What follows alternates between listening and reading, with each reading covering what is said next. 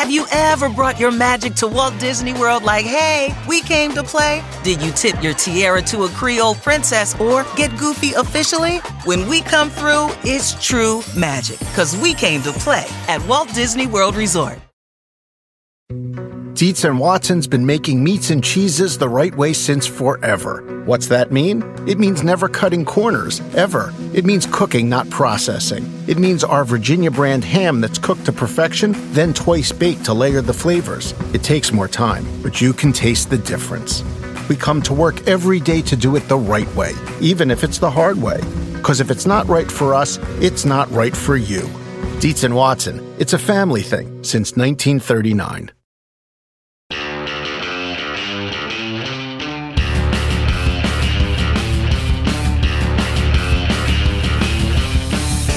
Greetings, welcome to the NASCAR and NBC podcast.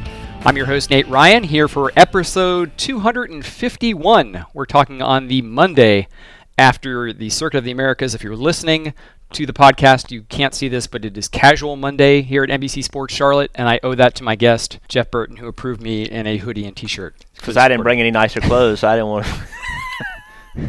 251 of these, Nate? Yeah, I meant to say 250 last week, and I completely blanked. Like, what a way to start. Last week was the first That's one impressive. of the season, and that was 250, and here we are, 251. If and I watch it, can you teach me how to fix my iPhone and stuff like that? like YouTube's good for that too. Yeah, oh, yeah, definitely. Well, we got a lot to talk about, so I'm, I'm glad you're here for episode 251. A lot happened at Circuit of the Americas. And, Jeff, I want to start with the final lap. Ross Chastain wins the race after using AJ Allmendinger as a croquet ball. Uh, essentially hits AJ Allmendinger, bounces Alex Bowman aside so that Chastain has a clear path to uh, his first Cup Series victory. Afterward, Ross had some compunction about the move. go up against some of the best with AJ. I mean, I know he's going to be upset with me, but we race hard, both of us, and he owes me one. But when it comes to a cup win, man, I can't, I can't let that go down without a fight. And AJ seemed a little bit miffed. I mean, at the end of the day, we, we all got to look at ourselves in the mirror, and if you're okay with it, you're okay with it. Each person's different. Justin Marks, Ross's team owner, was asked about it by Fox Sports' Bob Pockrass. Uh, there's going to be a lot talked about. You know, was the move kosher? Was it you know was it fair? Was it uh, over the line? Is there anything that really is over the line when with this playoff system? I, I mean, I, I don't. I struggle to find what's what's too much. I mean, we, we uh, today was not different than how you see so many of these races end. They're so hard to win, racing each other and attacking the racetrack. It just it changes throughout the race, and you, you- these races almost always have late race restarts, and there's so much on the line that you just get to a point where it's like, all right, who's who's just wants it the most? And NASCAR's, you know, proven over the last four decades that they just they're going to let these races play out like they may, and they're going to let it self-police. And these guys all wanted it. There's always contact at the end of these races. I, I honestly. am saying, I mean, today is just not that much different than what you see a lot of times on green white checkers at these at these at these racetracks. I mean, you take that white flag and it's like who wants it the most who wants it the most and um, you know ross got beat up a little bit today too i, I want to make sure people remember i mean Ro- Ro- ross got used up a little bit today a couple times and when it comes you know when the money's on the line and a playoff spot's on the table you do what you got to do So the Jeff Burton take on the final lap at Circuit of the Americas was it over the line, or is that just what you see today in Cup racing? Well, listen, I agree with Justin Marks. Um, it is hard to know. The, the the line is blurred. You and I have talked about this multiple times. The the the reward for winning a race today is at an all-time high. The reward for finishing third, a third of the way through the race is an Right. all-time high.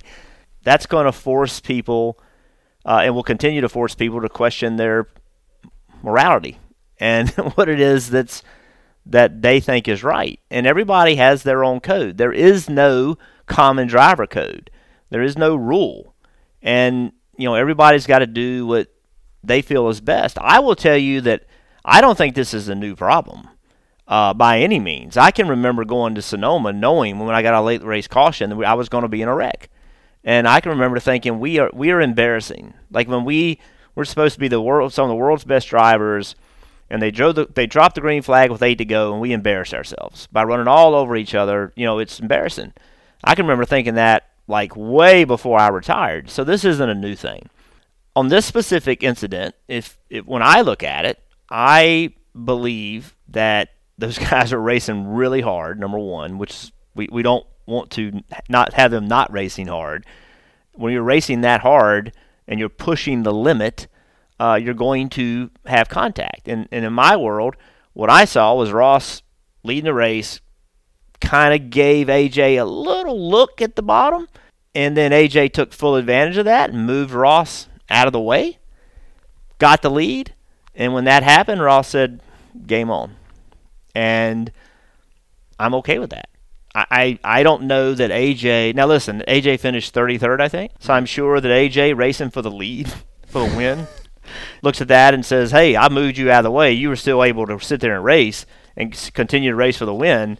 You wrecked me out of the way. I'm sure that that's in AJ's mind, and that that's a reasonable conversation to have, right? Is that okay? I moved you, but you you took it to another level. We've had this conversation a thousand times. Also, I believe you race people the way they race you. You give them the benefit of the doubt first, then you race them the way they race you. But when you're a guy like when you're a guy like Ross Chastain driving for Justin Marks, I mean, you are going to probably be on the aggressive side of those decisions.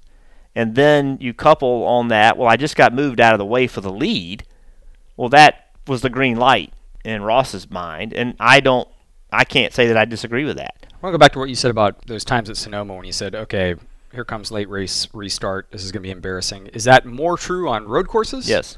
Because NASCARs aren't meant to race on road courses. No, experience. Or? No, because you, if you think about how do you pass at road courses, you outbreak somebody.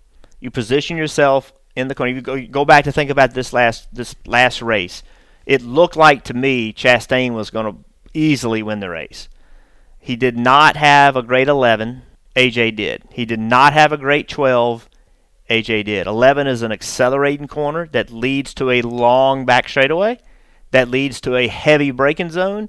Both of those things are major opportunities at a road course. And AJ nailed those two spots, and Ross missed it by that much. Maybe Ross got a little conservative, not wanting to make a mistake. I don't know. But those heavy braking zones on road courses in late races give you an opportunity to just drive your car a little bit further than you did the lap before. Put it underneath him, put it on the outside of him, and see what happens. And then it was just those three guys. But if it was Sonoma, you would have driven into turn 11 with the last corner at Sonoma, and there'd been 14 people there and everybody's slowing down at, at different rates, and everybody just runs into each other. So it's just the shape of the racetrack, heavy braking zones that creates that issue. And I get what you're saying about you race people the way they race you, and AJ Allmendinger certainly made contact. He drew first blood on the last lap, but if you go back the restart before that, AJ was miffed at Ross because he felt like he got squeezed uh, almost into the wall going up the hill into turn one on that first restart. So is it tough to sort of lay blame on, or is there even blame to be laid? Is it just two guys going for a win? And of course, well, I don't be going at it. Well, the danger of not laying blame is that then everybody just everybody's absolved. Right. But yeah. to be honest with you, they're not listening to us today, wondering if they did the right thing. they're going to make that decision themselves. Jack Roush. When I one of the first things I remember Jack Roush telling me is you have to create a code you have to have your own driver code and then live by it. Don't waver from it. And I feel like AJ and Ross are those guys that they they have a code. They are willing to push the buttons. And I don't think either one of them are dirty drivers. I think that I think that Ross was way more aggressive 3 years ago, 2 years ago than he is today. I know Ross made a goal of, hey, I need to race with other people better. And if you watch him and think about Ross last year, like you didn't really hear him in those scuffles, right? Mm-hmm. Not as much. Ross made a concerted effort to say, okay, I can't wreck these race cars. I've got to learn how to run 500 miles. I've got to run, learn how to run these longer races. And he worked really hard at that. And AJ is a mature driver, and he's learned how to be aggressive and how not. But when you're on a road course and you're operating at max grip and you got a late race restart or a late race battle, somebody's going to make contact with somebody. I mean, Chase Elliott spun out Kyle Busch in 12. I don't think that was on purpose. I think that Chase Elliott was racing hard and got in there a little deeper than he needed to, and they got together and and he and spun Kyle out. in racing, it's going to happen. And on road courses and short tracks, it's going to happen more often than other places. Yeah, no question. I agree with everything you said about Ross. I want to come back to because all that very salient points that you're making there. But I want to go back to what you were saying about how it's always sort of been like this to some degree. And uh, Denny Hamlin had an interesting tweet last night, Jeff, in which he said that today's world, high stakes, do whatever it takes, playoffs on the line, it's all fair game. He said the game has changed, it's just expected now. That in 2017, according to Denny, this wasn't okay, but now everybody runs everybody over. I agree with everything Denny's saying about like everything's fair game and that it's expected everybody's going to run over everybody else, whether it's for first or for tenth. But to me, this this started back years ago, before 2017. It's it's just been when the playoffs came in, and th- that was when I thought, you know, whatever it takes became a justification to go for wins, to go for playoff spots, do whatever you got to do. But what's changed now, in my mind, is how the ethics are applied and how they're being executed by this younger generation that's been raised in different series, at different skill sets, bandoleros, dirt racing, different attitudes. What's the Jeff Burton take? Has it changed? Is this new, or has it just been sort of a gradual sort of progression in the playoff age of you're going to do whatever you got to do? If you're Ryan Newman trying to get in the playoffs at Phoenix in 2014, you're going to knock Kyle Larson out of the way and just deal with consequences later. I think we I think we change history to fit our narratives. I think that it's easier to look in the camera and say, opportunity for a championships on the line. What am I supposed to do?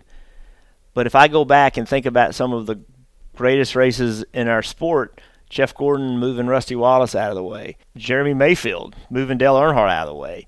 I mean, I I can go back and I mean, so I don't know. I mean, how many cautions per race did we have last year? it's pretty low. Yeah. Right. You know what I mean? So yeah. I, I, I I do I get what Denny's saying, and there's no question. You know, Joey Logano moved Martin Truex out of the way like huge at Martinsville, and won a championship doing it. He doesn't do that. He doesn't win a championship, and that right there was a green light. Like, look what it did for him. And yes, there was the the the advantage and the gain in doing it is higher today but it's not like it wasn't done before. I mean, how many people did Dale Earnhardt move out of the way to win races? You go back and think about the aggressive drivers through the years. I, I, I don't, I don't know that there's more aggressive drivers today than it was 20 years ago. Do you think it's less? I don't know a better way to say this. Less elegant, maybe than it used to be when it was Earnhardt. I feel like when I think back to you know the as you pointed out Gordon on Rusty and Gordon was the master of the bump and run at Bristol where he would move a guy out of the way but he wouldn't wreck him but he'd move Rusty aside and win the race. As Ross Chastain said yesterday, uh, it didn't go the way he had drew it up. I mean, I don't think he wanted to kind of bulldoze his way through, but he was probably left with no choice, and that was what he ended up doing. Is it have the rules changed? I guess, and like how you approach it? What you would, would you have tried to win a race if you were in Ross Chastain's position 20 years ago, like that? Well, I'm the wrong guy to ask because I wasn't, you know, I was on the other side of the aggressive level. You know, I'm the wrong guy to ask. I can remember um, running an Xfinity race at Watkins Glen, and Kyle Busch tried to pass me in the last corner. And the next day at the Cup drivers meeting, I'm like, dude, what the hell? Like, you can't pass there. And he was like, yeah, you can. And Gordon walks up to him and says, dude, that was a dumbass move. Like, what are you doing?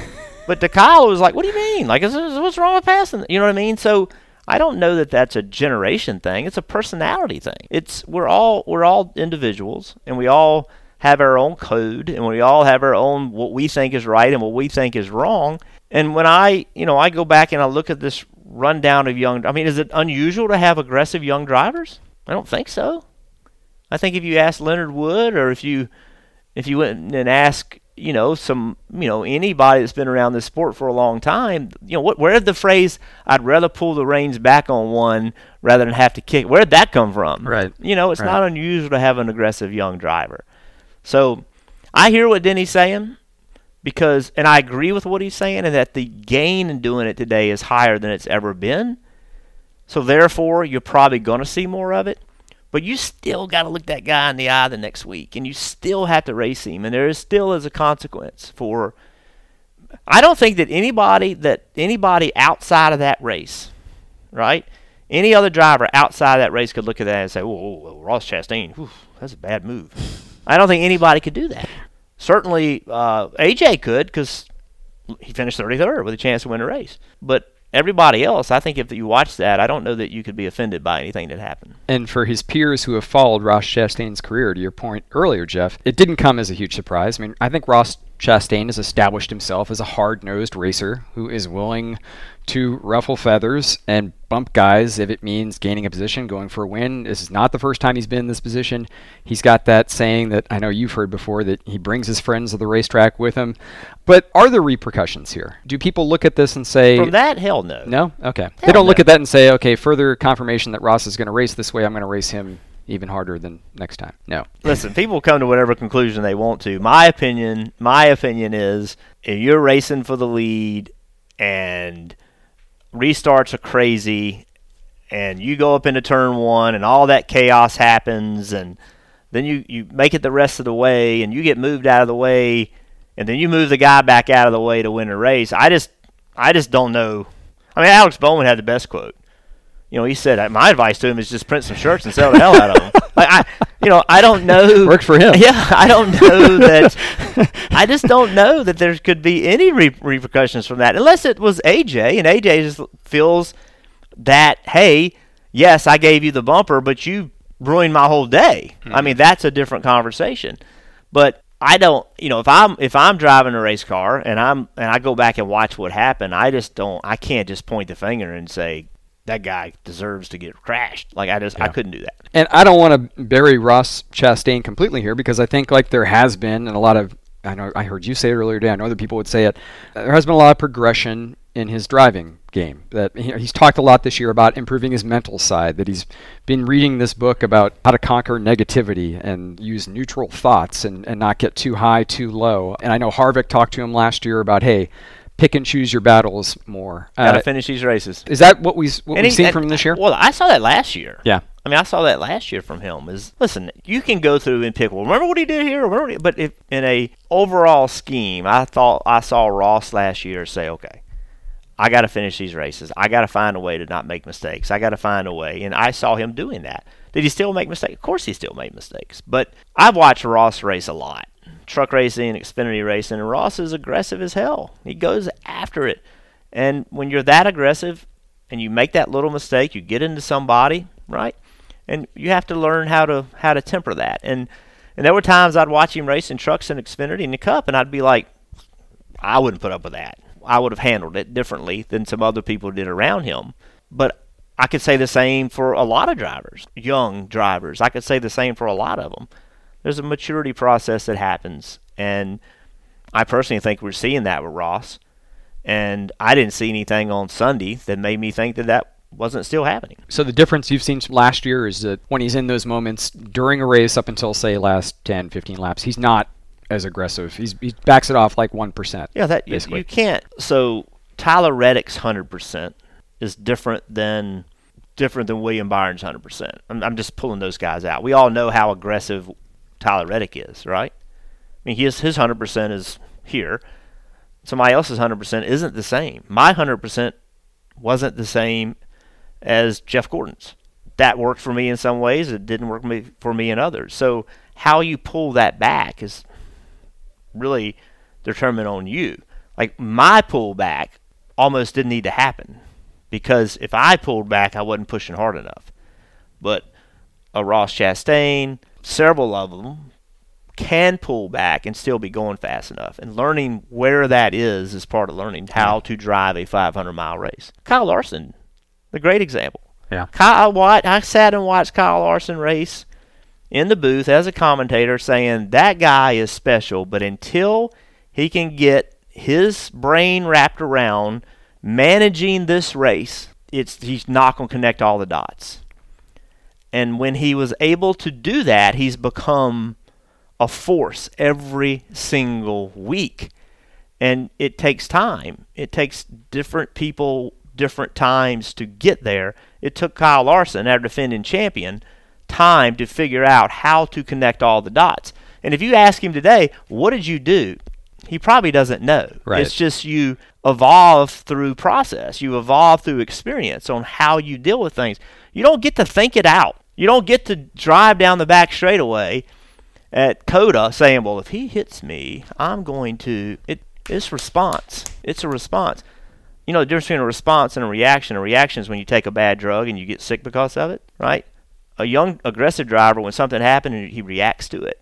An experienced driver that has been there, done that before, he responds to it. It's a big difference. In Larson's case, I would think it's as simple as building that response, that muscle memory, whatever you want to call it. From at one point, all he was doing is running 30 lap features with no pit stops and now he's running four and 500 mile races and you can't just make that switch and oh i'm going to know how to run for three hours when usually i run for what 15 minutes at a time in a main event yeah well we, we talk about it all the time about how, how big of a jump it is from xfinity to cup xfinity drivers have to learn that they've got to race at a completely different level for twice as long against three times the competition like how do you do that how do you step up how do you step up to do that right? You first have to do that. Ross has been around long enough now where he's experienced that. Now he's trying to figure out how to temper it. And it's a process they all go through. I had to learn, I had, I had to do the opposite. I had to learn how to bring that intensity for 500 miles, where some others had to learn how to temper that intent. I had to learn how to bring it. That was just because of my driving style. So, first victory for Ross Chastain, also the first for Trackhouse Racing, whose emergence I surely didn't see coming this year the way it has happened. Neither oh, did I had it picked. Y- you did. Okay. Uh, hell no. well, you're smarter than me, and I think the guy who asked Justin Marks about this in the in the press conference afterward yesterday, the Athletic's Jeff Gluck, he picked Trackhouse to be his biggest disappointment this season. And oh, so, he did. Yeah, so he's been eating crow to Jeff Gluck's credit, and he asked Justin Marks afterward. Yeah, obviously I, I didn't see this coming, so I'm a little bit still confused about how you guys have done all this. I mean, why do you guys have the speed? Is it, it, that your drivers were this good all along and they didn't have the stuff to show it? Are the cars, you know, better than everybody else and that's why you look good? Like, what? Why is this happening? I think a lot of it has to do with this car showcasing the talent of the people behind it. Uh, I think that you know we were coming out of an era in the sport where you, you could build, you could engineer a piece of equipment that was so much so far superior to everybody else's but now we, we do truly basically have the same stuff so i say it's, it's an execution car it's a car that shines when people work together and really try to prepare well and methodically and think about it i mean it's a driver's car we have two incredible race car drivers i've said this about daniel all along and i've said it about ross for this 10 years that I've known him. I mean, these are, these are championship cal- caliber talents. We just need to get them in a spot where they can shine. What is your take, Jeff? Is it is what is happening here to sort of level set the competition in the Cup Series and, and make a Trackhouse a, a contender weekly? Does it just go back to the next gen? And Chastain and Suarez have always been this good without being recognized, and the next gen is just, you know, to Justin Marks' point, sort of taking money a little bit out of the equation, where money buys speed, but only to a degree. So those two drivers haven't always been this good. They are developing drivers. And if they're as good two years from now as they are now, that won't be good enough. Like they, he has two drivers at a time in their careers that match what it is they're trying to do. He's got two hungry drivers with a ton of I got to go prove it in them that have talent. They are very talented, but they also have been around, around long enough to have the experience to have the exposure to all the bad things, to have dealt with seeing their career end. They have dealt with things that have matured them and have hardened them and made them tough. And at the same time, they've learned racing while they're doing that. They've learned how to race. They've learned how to race against the best. So he has two drivers that are the best that those two drivers have ever been. They weren't good enough two years ago to do what they're doing today. That's okay. There's nothing wrong with saying that. They, but they are now. Either one of those guys could win a race any day. And you have matched them with a team that has clearly done an incredible job of understanding this new car and focusing on it and focusing on the right things. And at the same time, I don't, maybe I'm wrong, but I don't think you can take Chevrolet out of this equation either with what Chevrolet is doing with their engineering support, what were the three cars battling for the win yesterday? I don't think you can take that out of the equation. That Chevrolet's engine support, engineering support, I don't want fans to think that this new car has put it back into the guys working in the two bay garage with the crew chief and the driver sitting down saying, All right, what shock you want? it's not that old school. It's where do you apply the engineering? yeah. Where do you apply and what are the, what are the critical parts and pieces? So they've done a really, really nice job of understanding that. And in my opinion, Justin Marks did a really smart thing when he was at Childress and they were doing that program up there the first year. Essentially, it was a Childress Run program. When he moved that and went on his own, he didn't start from nothing. He took a team, and Chip Ganassi has some legacy here. He took a team that had really good people that saw a new opportunity and Justin went in all in on that new opportunity. He created a new environment. He created new energy. He said, "Guys, this is our chance. This is our time. This is your team. We're doing this together." And everybody stepped up. He did a great job of getting all those people to believe in what he wanted to do, and he was doing it with them. It was their team. New day. Everything that happened in the past is gone. We're starting over right now. And the new car gave him a chance to do that. Because we're not having conversations of, well, last year, well, what worked at Phoenix was no. Right. Perfect timing. It's all new. And that timing of that, and Justin's rec- understanding also that they had a lot of good people there. To start this from scratch would have been way more difficult, way more difficult. And he was smart enough to recognize that. And he's done a great job of getting everybody pumped up and fired up. And just to provide a little more context to what Jeff was talking about with Chevrolet, couple all that with Dr. Eric Warren, formerly of Richard Childress Racing, now is heading up this new big technical center in the Charlotte area for Chevrolet. They're going to have like 100 engineers on staff and just tasked with supporting teams to build better cars. And it seems like they're out of the box better than anybody at this and point. people from the team. Like they didn't just bring in engineers, you know, from fresh out of college, which some they did, but they they have team they have engineers that were at Hendrick. They have engineers that you know were at Childress, or that, and they've all come together. It's not to say that Justin Marks and Childress and Hendrick they have they they still have their own engineering support internally, but they also have this big machine over here working, and that's going to change the game. And if it does, there's going to be power in numbers. What used to be a disadvantage, where you had a lot of Chevy teams and they're all off doing their own thing, and it fragmented Chevy's approach, now becomes a strength. Everybody's on the same. And page. how do you answer that? How does Ford answer that? How does Toyota answer that? Toyota can't do that with five cars on track. They're going to have to find a way right. to get more. If that's the pathway forward. It's going to make those manufacturer alliances even that much stronger. Well, we're already seeing the reverberations of a stunning roster of winners in 2022. And we can talk about who has visited Victory Lane. You've got three first time winners in Austin Cindric, Chase Briscoe, and Ross Chastain, and a trio of Hendrick drivers. But I, I, think more instructive, Jeff, is the list of drivers who have yet to win this year, which I was making this list earlier today and I, I couldn't get over it. I mean, six races in the 2022 season. Kevin Harvick, Denny Hamlin, Chase Elliott, Kyle Busch, Martin Truex Jr., Joey Logano, Ryan Blaney. None of those guys have won, and I just I find that extraordinary. we, what do we have? One winner that was in the final four last year, or the championship four. Right, Larson. Yeah, one. So last year and the year before, the conversation was, we're gonna have 16 winners. maybe we do, maybe we don't. The real conversation this year, and nothing against anybody that's won, okay, but was on your list of guys that were going to win races that you had to go win a race just to match to get into the playoffs, how many on that list were on the favorite list to do that? Certainly Kyle Larson. I mean, I would have said William Byron, but Briscoe got his first top 10 on a on an oval. Right. when he won his first race. Austin Cindric wins the Daytona 500. That certainly came out of nowhere. I mean, and again, like I mean, Denny Hamlin's off to a rough start. Harvick has been uh, kind of hit and miss so far. I mean, Chase had a good run finally at COTA, but it doesn't seem like this new car has suited him as well.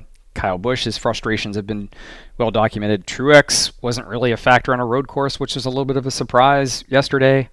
Logano and Blaney have Logano won the Clash, but and and Blaney's been up front, but I mean, I just So- I feel like the pressure is building on all Yes, these guys, the right? pre- and it's building more than it did last year because go. I mean, I just I, I think the people that were winning last year when we were having these conversations about 16 winners, this is a different group of winners, and that makes puts more pressure on the Denny Hamlins, the Kevin Harvicks, the you know the Ryan Blaney's, the guys that you expect to be contending for championships, and also does it make points more important?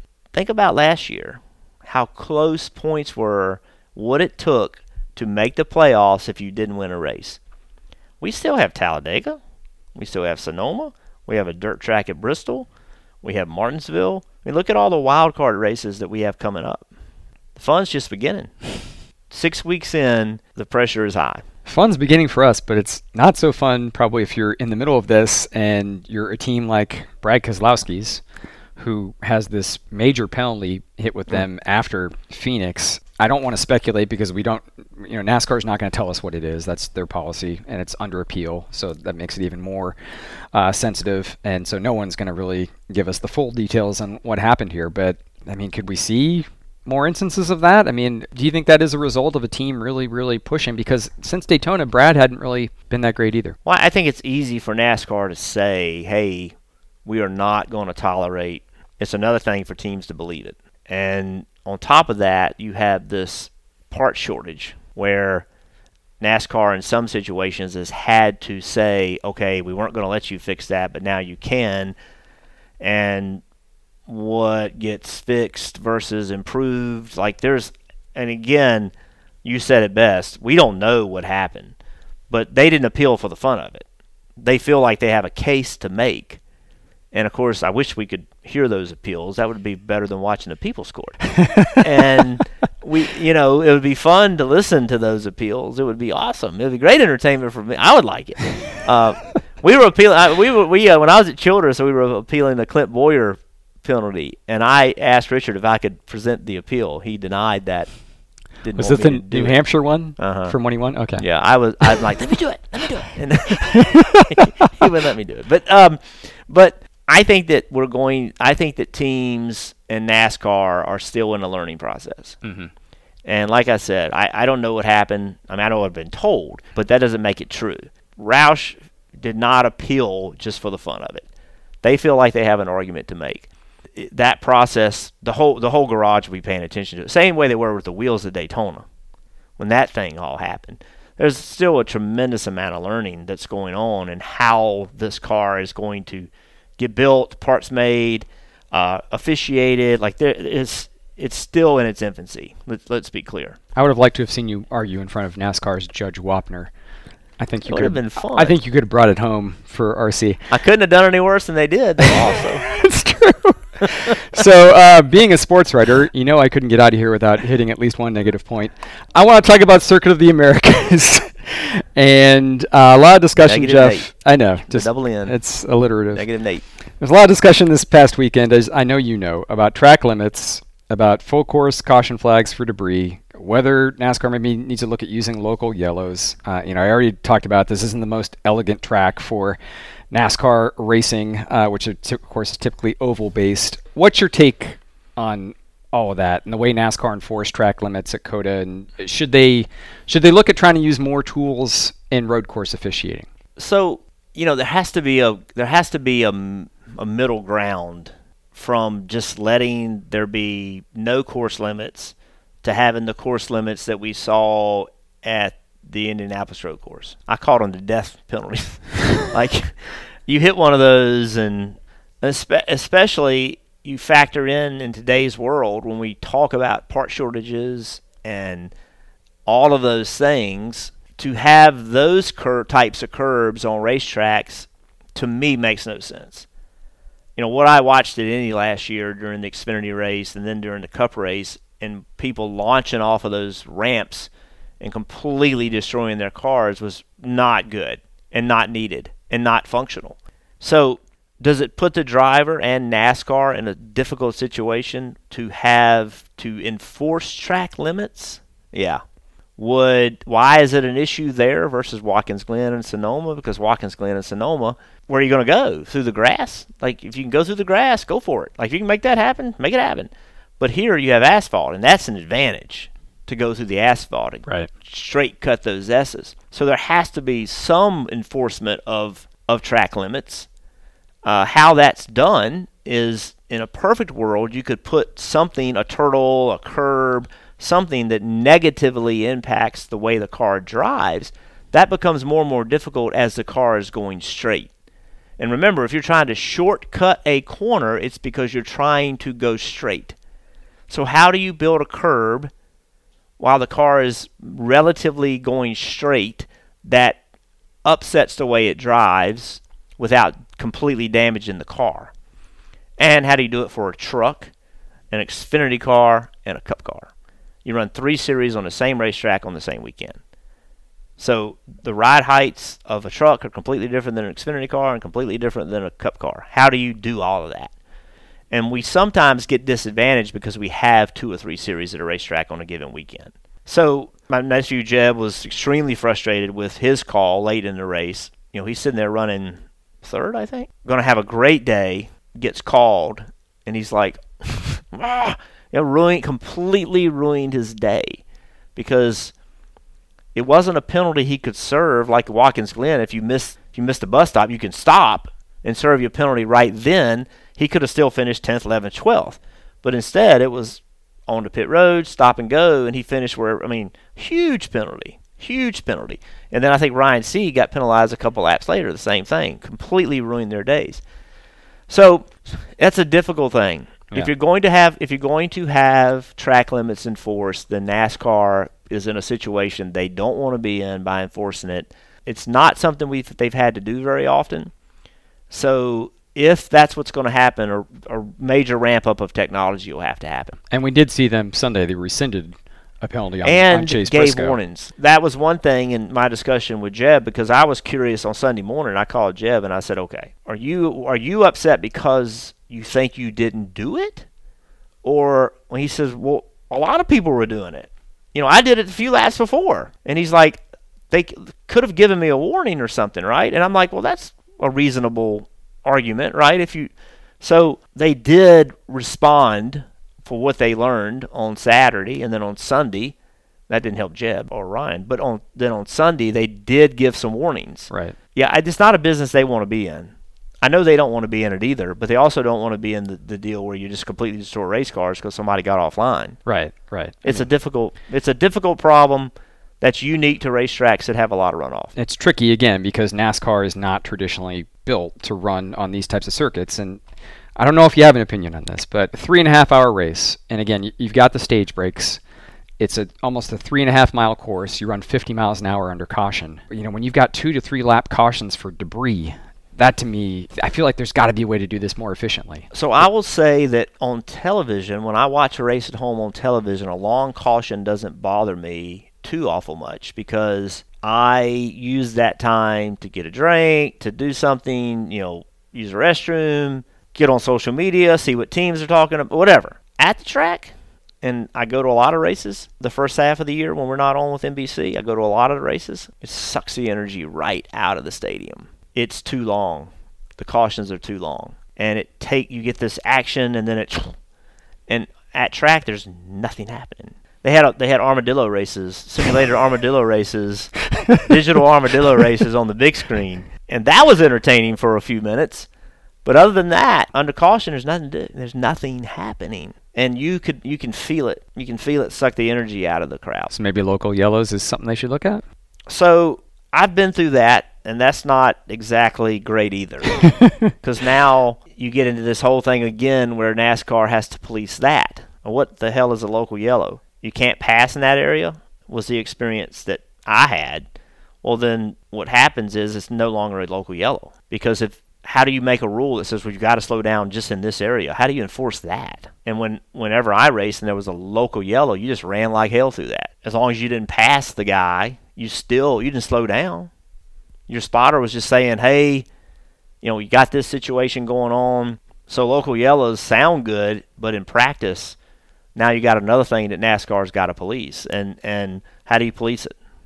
How do you make sure that the local yellow, everybody, you know, other than not passing, but if you if the rule is just simply you can't pass, the guy behind you can still gain, gain ground on you and pass you the next corner, so you don't slow down. That's the negative to it. That makes sense. Probably some more things to discuss, debate there. The biggest thing is to get the track cleaned up quicker. That would help. How can that happen? You know, and I know there's been a tremendous amount of effort put into that. How do you get it done quicker? Yeah. And and there's been a lot of work put into that. And I know sometimes it's fluid, but when you're talking three yellow flag laps that consume 15 minutes of time, uh, like to your point, that just, that sucks the energy out. And you and the other problem is because and, and I don't think a lot of people realize this. So if you open pit road and the rule is lead lap cars, unless it's a quickie yellow, quickie yellows everybody can pit.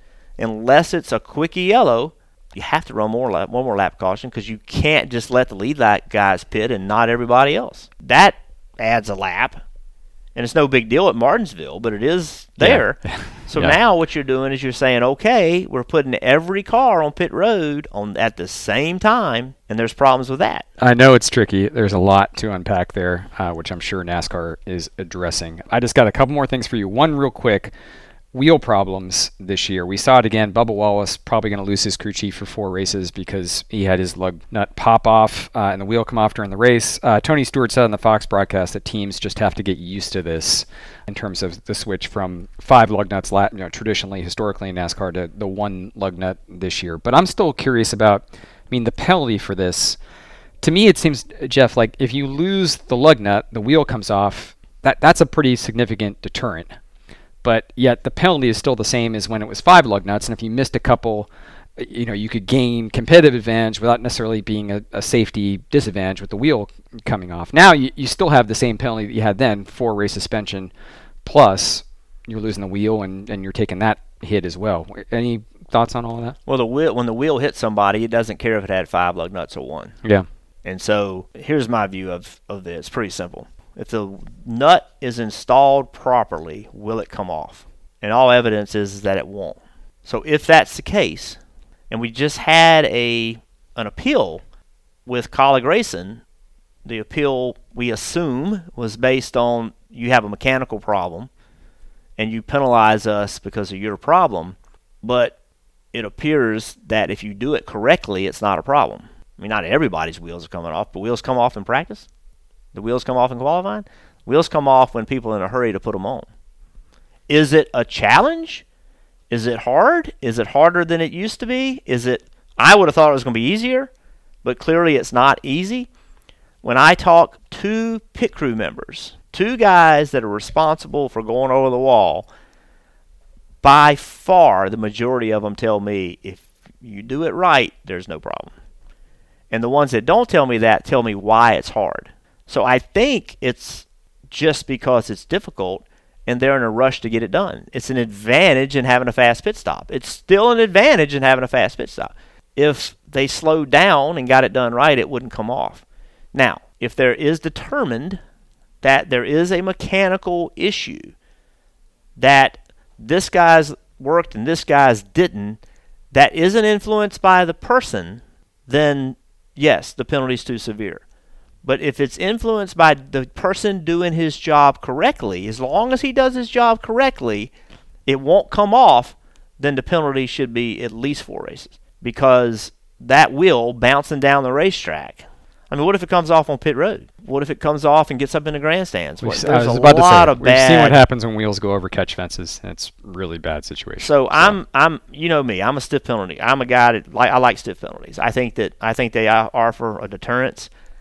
I think that a pit crew member when he goes over the wall, his brain isn't on a penalty, but for a pit crew coach that understands the ramifications of hey we got to get these things tight. If we don't, here's the problem. You know, other than it just being a, a, performance problem, then they train accordingly, in my opinion. Well, let's hope we don't see any of those problems here over the next couple weeks. It's short track season. It's Virginia. It's Richmond and Martinsville. Heck yeah, uh, man. We'll, we'll end there. What do you, what do you think about what we're going to see I'm here excited. in short tracks? Yeah. You know, I, I hate to say this because I love Richmond, but the racing there has not. No, it's not been great. great. I hope that we get it back. I hope this car it's had a positive influence everywhere it's been so far, and I hope that that continues because we've seen some incredible racing at Richmond in the past, and that's a great facility. And I, I I'm really excited to watch what happens this weekend. I think that the this level of who's going to win the race is still going to be there. And think about all the testing that's been done. Did a lot of testing at Charlotte, did some testing at Phoenix. Well, that ain't Martinsville, right? And Right. so, who can go and, and answer the call there? Who can go and answer the call at, at Richmond, Bristol? It, that's going to be fun to watch. I mean, then, then you take this car and put it on dirt. I mean, what the hell? So, um, it's it's going to be. Let's not even go there It's going to be a fascinating. It's going to be a fascinating few weeks. It will. But I hope I hope that uh, I hope that this car stirs Richmond back up. I hope that it it does, and then you know if it doesn't, then it's time to start looking at what have we learned with the resin. What have we learned, not with the traction compound, but with the resin that we could take advantage of to try to ma- get Richmond back like it used to be. And I would say put it everywhere. I would say if you took if you took like don't try to create a second groove, just try to make sure that all the grooves have grip. And then as that resin starts wearing out, then you start looking for new resin. Like to me, that would be the, like when they used to seal Richmond. Every time they'd seal it, there'd be a wreck. There'd be two or three wrecks in practice because that stuff was like you had grip until you didn't, and when you didn't, you lost it quickly. But the, then the race would be like just great, and it, that would last for a few As the races. seal would wear off, Yeah, it would be amazing. go in the cour- searching. course of three hours. Yeah. I want. I, I was winning the, the race, and Dale Jarrett passed me on the outside at Richmond for the win, and I'm like, "What in the hell are you doing? Like, how are you passing me? You don't pass on the outside at Richmond." And that's when the racing got great. There is when you got all these. Mul- Jeff Gordon and I ran side by side for lap after lap after lap for that win, and that was two grooves. And that typically I'm a one groove short track guy. I think that makes short track racing the best. But at Richmond, it's been proven that multiple grooves at Richmond makes the best racing. Well, let's hope we see some of that return, and I hope that you enjoy your time back in the Old Dominion. Thanks for being here, man. Thank you, man. Thanks for having me, as always. Our thanks again to Jeff Burton for joining us. Always great to have the mayor's insights and appreciate him sitting down for so long on episode 251 of the NASCAR NBC podcast. Thanks again to NASCAR NBC producers Emily Comboy and Aaron Feldstein for helping line up Jeff Burton and for coordinating the video version of the podcast. If you want to see the casual hoodies that Burton and I wore for this taping, you can find that on the Motorsports on NBC YouTube channel. And if you haven't subscribed there yet, please do. You will get so much great daily motorsports video content, not just NASCAR, but across the full spectrum of NBC Motorsports properties. If you have any NASCAR NBC podcast feedback, you can send to me on Twitter. At Nate Ryan is my handle. Thanks again for listening to the NASCAR NBC podcast.